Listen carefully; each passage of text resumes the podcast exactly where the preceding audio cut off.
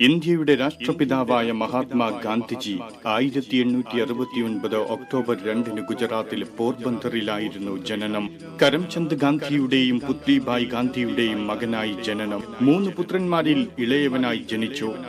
മോഹൻദാസിന് ഏഴ് വയസ്സുള്ളപ്പോൾ അച്ഛൻ പോർബന്ദർ വിട്ട് രാജ്കോട്ടിൽ ജോലി സ്വീകരിച്ചു.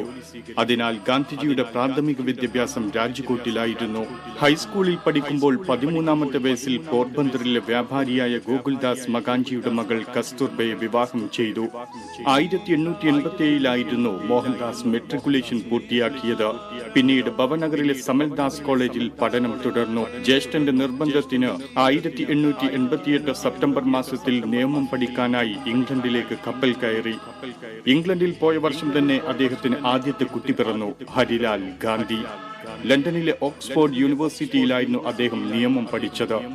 ഇംഗ്ലണ്ടിൽ വെച്ചാണ് അദ്ദേഹം ആദ്യമായി ഭഗവത്ഗീത വായിക്കുന്നത്. ഗാന്ധിയുടെ ആത്മീയ ജീവിതത്തിൽ വലിയ സ്വാധീനം ചെലുത്തിയ ഒരു ഗ്രന്ഥമായിരുന്നു അത്. ആയിരത്തി എണ്ണൂറ്റി തൊണ്ണൂറ്റിയൊന്നിൽ നിയമ പഠനം പൂർത്തിയാക്കി ഇന്ത്യയിൽ തിരിച്ചെത്തി. ഈ ഘട്ടത്തിലാണ് സൗത്ത് ആഫ്രിക്കയിലെ വ്യാപാരം നടത്തിയിരുന്ന അബ്ദുള്ള കമ്പനിക്കാർ ഒരു കേസ് വാദിക്കാൻ ഗാന്ധിജിയെ ക്ഷണിച്ചത്. ക്ഷണം സ്വീകരിച്ച് ആയിരത്തി എണ്ണൂറ്റി തൊണ്ണൂറ്റി മൂന്നിൽ സൗത്ത് ആഫ്രിക്കയിൽ എത്തിയ ഗാന്ധിജിക്ക് അവിടെ കറുത്ത വർഗക്കാർ വെള്ളക്കാരുടെ വിദ്വേഷത്തിന് ഇരയാകുന്നത് നേരിട്ട് ബോധ്യപ്പെട്ടു.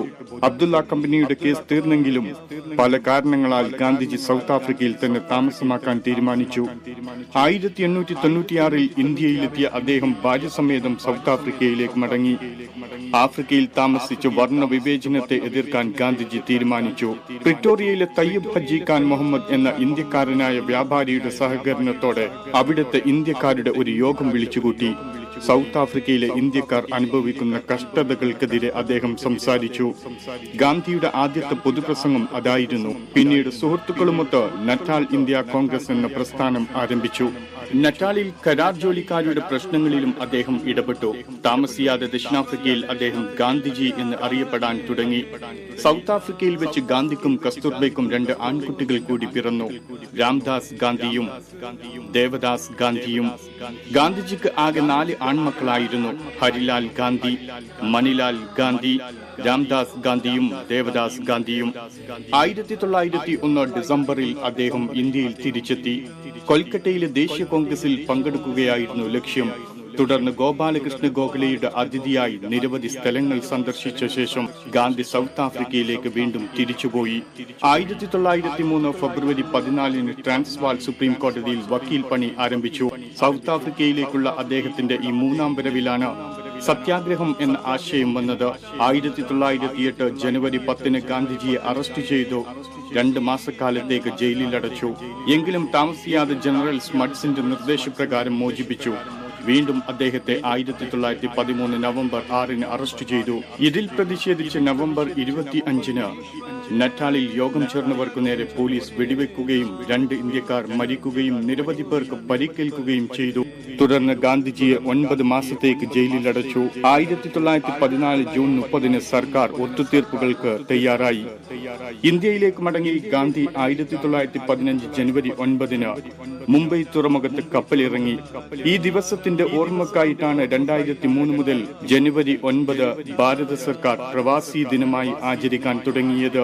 ആയിരത്തി തൊള്ളായിരത്തി പതിനേഴ് ഏപ്രിൽ പതിനാറിന് ചമ്പാരൻ ജില്ലയിലെ തോട്ടം തൊഴിലാളികളെ ബ്രിട്ടീഷ് കരാർ വ്യവസ്ഥയനുസരിച്ചുള്ള അടിമത്തത്തിൽ നിന്നും മോചിപ്പിക്കാൻ വേണ്ടി നടത്തിയ സമരത്തിൽ ഗാന്ധി ഇന്ത്യയിൽ വെച്ച് ആദ്യമായി അറസ്റ്റ് വരിച്ചു. ആയിരത്തി തൊള്ളായിരത്തി പതിനേഴ് പതിനെട്ട് കാലത്ത് അദ്ദേഹത്തിന്റെ ശ്രമഫലമായി ഗുജറാത്തിലെ ഗേഡ കർഷക സമരം അഹമ്മദാബാദിലെ തൊഴിൽ പ്രശ്നം തുടങ്ങിയവ ഒത്തുതീർപ്പാക്കി. അക്കാലത്ത് ടാഗോർ ആയിരുന്നു ഗാന്ധിജിയെ ആദ്യമായി മഹാത്മാ എന്ന് വിശേഷിപ്പിച്ചത്. ഭീകരവാദിയായി സംശയിക്കപ്പെടുന്ന ഏതൊരാളെയും വിചാരണ കൂടാതെ രണ്ടു വർഷം വരെ തടവിലിടാനുള്ള റൌലറ്റ് ആക്ട് എന്ന നിയമത്തിനെതിരെ ആയിരത്തി തൊള്ളായിരത്തി പത്തൊൻപത് മാർച്ച് മുപ്പതിന് ഹർത്താൽ ആചരിക്കാൻ ഗാന്ധി ആഹ്വാനം ചെയ്തു. നിസ്സഹകരണ സമരം അന്നാണ് തുടങ്ങിയത്. സബർമതി ആശ്രമത്തിൽ ആയിരത്തി തൊള്ളായിരത്തി മുപ്പത് ഫെബ്രുവരി പതിനാല് മുതൽ പതിനാറ് വരെ ചേർന്ന അഖിലേന്ത്യാ കോൺഗ്രസ് പ്രവർത്തക സമിതി സിവിൽ നിയമ ലംഘന സമരം ആരംഭിക്കാൻ തീരുമാനമെടുത്തു. ഇതിന്റെ നേതൃത്വം ഗാന്ധിയെയാണ് ഏൽപ്പിച്ചത്. ഉപ്പ് ഉൽപാദനത്തിൽ ബ്രിട്ടീഷ് ഭരണകൂടം ചുമത്തിയ കരത്തിനോട് പ്രതിഷേധിക്കാൻ ആയിരത്തി തൊള്ളായിരത്തി മുപ്പതിൽ അദ്ദേഹം ഉപ്പു സത്യാഗ്രഹം സംഘടിപ്പിച്ചു. മാർച്ച് പന്ത്രണ്ടിന് അഹമ്മദാബാദ് അഹമ്മദാബാദിലെ സബർമതി ആശ്രമത്തിൽ നിന്ന് കാൽനടയായി തുടങ്ങി. പലയിടങ്ങളിലും സ്വീകരണങ്ങൾ ഏറ്റുവാങ്ങിക്കൊണ്ട് ഏപ്രിൽ അഞ്ചിന് ദണ്ഡി എന്ന തീരദേശ ഗ്രാമത്തിലെത്തി. അവിടെ കടപ്പുറത്ത് ഉപ്പുണ്ടാക്കി ഗാന്ധിജിയും അനുയായികളും നിയമം ലംഘിച്ചു. അതോടെ ഇന്ത്യയിൽ എങ്ങും ആയിരക്കണക്കിന് ആളുകൾ പങ്കെടുത്ത നിയമലംഘന സമരങ്ങൾ അരങ്ങേറി. മെയ് നാലിന് ഗാന്ധിയെ സത്യാഗ്രഹ ക്യാമ്പിൽ നിന്ന് അറസ്റ്റ് ചെയ്ത് ജയിലിലടച്ചു.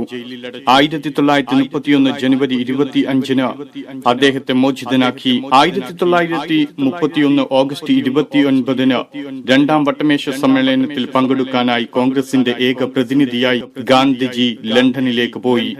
എന്നാൽ വട്ടമേശ സമ്മേളനം ഒരു പരാജയമായിരുന്നു. ഹരിജനക്ഷേമ ഫണ്ട് പിരിക്കുവാനുള്ള യാത്രക്കിടയിൽ അദ്ദേഹം നാലാം വട്ടം ആയിരത്തി തൊള്ളായിരത്തി മുപ്പത്തിനാല് ജനുവരി പത്തിന് കേരളത്തിലെത്തി. തലശ്ശേരി വടകര ചാലക്കുടി തിരുവനന്തപുരം കന്യാകുമാരി എന്നിങ്ങനെ നിരവധി സ്ഥലങ്ങളിൽ അദ്ദേഹം പ്രസംഗിച്ചു. അതിനു മുമ്പ് ഗാന്ധിജി കേരളത്തിൽ വന്നിരുന്നത്. ആയിരത്തി തൊള്ളായിരത്തി ഇരുപത് ഓഗസ്റ്റിലും ആയിരത്തി തൊള്ളായിരത്തി ഇരുപത്തിയഞ്ച് മാർച്ചിലും ആയിരത്തി തൊള്ളായിരത്തി ഇരുപത്തിയേഴ് ഒക്ടോബറിലുമായിരുന്നു അവസാനമായി ഗാന്ധിജി കേരളത്തിൽ വന്നത്. ആയിരത്തി തൊള്ളായിരത്തി മുപ്പത്തിയാറ് നവംബർ മാസത്തിലായിരുന്നു. തിരുവിതാംകൂറിൽ ക്ഷേത്രപ്രവേശന വിളംബരത്തിൽ പങ്കെടുക്കാനായിരുന്നു അത്. ആയിരത്തി തൊള്ളായിരത്തി നാൽപ്പത്തിരണ്ട് ഓഗസ്റ്റ് എട്ടിന് ബോംബെ ഗവാലിയ ടാങ് മൈതാനിയിൽ ചേർന്ന യോഗത്തിൽ അദ്ദേഹം ക്വിറ്റ് ഇന്ത്യ സമരത്തിന് ആഹ്വാനം ചെയ്തു. പൂർണ സ്വതന്ത്രത്തിൽ കുറഞ്ഞതൊന്നും നമുക്ക് വേണ്ട. പ്രവർത്തിക്കുക അല്ലെങ്കിൽ മരിക്കുക. അതായിരുന്നു മുദ്രാവാക്യം. അന്ന് രാത്രി തന്നെ ഗാന്ധിജിയും മറ്റു നേതാക്കളും അറസ്റ്റിലായി. ഇന്ത്യയിൽ നടക്കുന്ന കലാപങ്ങൾക്ക് കാരണക്കാരൻ ഗാന്ധിജിയാണ് ബ്രിട്ടീഷ് ഗവൺമെന്റ് ആരോപിച്ചതിനെ തുടർന്ന് ഗാന്ധിജി ജയിൽ ഉപവാസ സമരം ആരംഭിച്ചു. ഗാന്ധിജിയോടൊപ്പം തടവിലായിരുന്ന കസ്തൂർബ അവിടെ വെച്ച് ആയിരത്തി തൊള്ളായിരത്തി നാൽപ്പത്തിനാല് ഫെബ്രുവരി ഇരുപത്തിരണ്ടിന് അന്തരിച്ചു. എന്നാൽ ആരോഗ്യസ്ഥിതി മോശമായതിനെ തുടർന്ന് മെയ് ആറിന് മാത്രമായിരുന്നു ഗാന്ധിജിയെ മോചിപ്പിച്ചത്. ഗാന്ധിജിയുടെ അവസാനത്തെ ജയിൽവാസമായിരുന്നു അത്. ഇന്ത്യയിൽ രണ്ടായിരത്തി എൺപത്തി ഒൻപത് ദിവസവും സൗത്ത് ആഫ്രിക്കയിൽ ഇരുന്നൂറ്റി നാൽപ്പത്തിയൊൻപത് ദിവസവും ഗാന്ധിജി ജയിൽവാസം അനുഭവിച്ചിട്ടുണ്ട്. ജയിൽ ജീവിതകാലത്താണ് എന്റെ സത്യാന്വേഷണ പരീക്ഷണങ്ങൾ എന്ന ആത്മകഥാഗ്രന്ഥം അദ്ദേഹം രചിച്ചത്. ഇന്ത്യയുടെ സ്വാതന്ത്ര്യം ഏകദേശം സുതാര്യമായി തുടങ്ങിയപ്പോഴാണ് മുഹമ്മദ് അലി ജിന്നയുടെ നേതൃത്വത്തിൽ ഒരു വിഭാഗം മുസ്ലിങ്ങൾക്കായി പാകിസ്ഥാൻ എന്ന പേരിൽ പ്രത്യേക രാഷ്ട്രം വേണമെന്ന് വാശി പിടിച്ചു. ആയിരത്തി തൊള്ളായിരത്തി നാൽപ്പത്തിയേഴ് ഓഗസ്റ്റ് പതിനഞ്ചിന് ഇന്ത്യ സ്വാതന്ത്ര്യം ആഘോഷിച്ചപ്പോൾ ഗാന്ധിജി കൊൽക്കത്തയിൽ ഭാരത വിഭജനത്തിൽ ദുഃഖിതനായിരുന്നു. ആയിരത്തി തൊള്ളായിരത്തി നാൽപ്പത്തിയെട്ട് ജനുവരി മുപ്പതിന് വെള്ളിയാഴ്ച വൈകുന്നേരം അഞ്ച് പതിനേഴിന് ഡൽഹിയിലെ ബിർള മന്ദിരത്തിൽ ഒരു പ്രാർത്ഥനാ യോഗത്തിൽ പങ്കെടുക്കവേ നാഥുറാം ഗോഡ്സെ എന്ന മതഭ്രാന്തന്റെ വെടിയേറ്റ് ഗാന്ധിജി മരണമടഞ്ഞു. ആയിരത്തി തൊള്ളായിരത്തി നാൽപ്പത്തി ഒൻപത് നവംബർ പതിനഞ്ചിന് നാഥുറാം ഗോഡ്സെയും കുറ്റവാളികളെയും തൂക്കിലേറ്റി. ഇന്ത്യയ്ക്ക് യഥാർത്ഥമായി സ്വാതന്ത്ര്യം കിട്ടണമെങ്കിൽ ഇന്ത്യ ജീവിക്കേണ്ടത് നഗരങ്ങളിലല്ല ഗ്രാമങ്ങളിലാണ് കൊട്ടാരങ്ങളിലല്ല കുടിലുകളിലാണ് എന്ന് ഗാന്ധിജി വിശ്വസിച്ചിരുന്നു.